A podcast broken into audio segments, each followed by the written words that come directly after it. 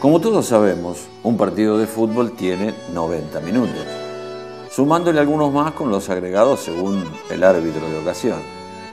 Hay una sola persona en la historia del fútbol que consiguió anotar un gol en cada uno de esos minutos.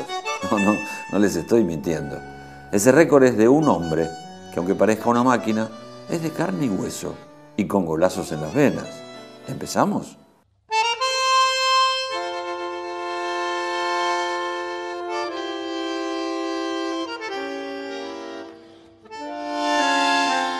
En algún lugar de Madeira, Portugal, nacía el 5 de febrero de 1985 Cristiano Ronaldo dos Santos Aveiro, un chico que, aunque él no lo sabía, estaba predestinado a grandes cosas. No siempre fue lo que es hoy en día, ni con sus goles, ni con su físico, ni con lo que representa en el mundo del fútbol. Podríamos decir que trabajó duro para ser quien es hoy obteniendo resultados inimaginables. Al ser un cuento, dejemos volar la imaginación y supongamos que de niño se encontró con una lámpara mágica para pedir deseos. Dele, juguemos con esto. Y digamos que el primer deseo fue, quiero ser el jugador más potente del mundo. Deseo concedido, le habrá respondido el genio de la lámpara. Y Cristiano empezó a hacer esos goles desde lugares increíbles, a patear con una fuerza nunca antes vista, inflando las redes de todos los estadios, a todos los equipos rivales que se le ponían adelante, a correr con una velocidad que hacía ver a los rápidos lentos, dejar sin opciones a los contrarios. Muy bien, quedan dos deseos, le habrá dicho el genio. Quiero volar, dijo CR7. Y con un solo chasquido, el portugués empezó a elevarse más que todos, a quedarse suspendido en el aire alcanzando una altura que ningún otro jugador de fútbol consiguió jamás. Volando por segundos, pero volando al fin, convirtió goles de cabeza que hasta le dieron trofeos importantes.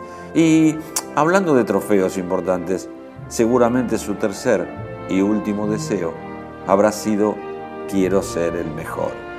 El genio de la lámpara obviamente le concedió su petición y los premios, trofeos, medallas, copas empezaron a llegar. La admiración del mundo del fútbol estaba puesta en él, llegando a la cima de la historia de este hermoso deporte. Pero no podemos terminar el cuento acá. Sigamos fantaseando e imaginando historias con Cristiano, como por ejemplo, podemos inventar que no es humano y es un robot. Sí, ahí está, un robot. Nadie puede ser tan perfecto a la hora de jugar a la pelota. Solo una máquina puede tener las características del portugués. A ver, ¿Cómo alguien puede mover las piernas tan rápido con una pelota en los pies? Eso no es habilidad, sino que debe ser algún movimiento computarizado.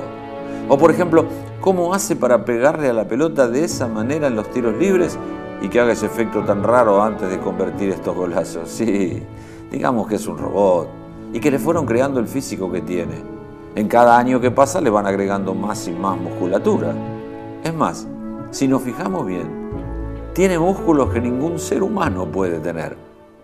O sigamos divirtiéndonos en este cuento, diciendo que es de otro planeta, sí, eso, de otro planeta, que vino a la Tierra a demostrarnos cómo solo un marciano puede romper tantos récords en la historia del fútbol, logrando en los últimos años convertir más goles que partidos jugados, siendo uno de los máximos goleadores en la historia del fútbol europeo. Qué lindo soltar rienda a la imaginación y soñar que todas estas cosas pueden llegar a pasar con un hombre que juega al fútbol, con un chico que lo único que soñaba era con ser futbolista, con un joven que peleó cada segundo de su carrera para convertirse en el mejor, dejando todo en cada entrenamiento y en cada partido para conseguirlo.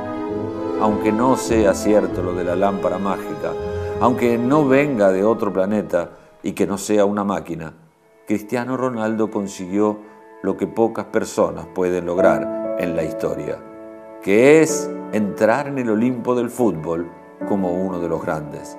Tiene todo lo que siempre soñó, consiguió todo y aún así siempre busca más y más.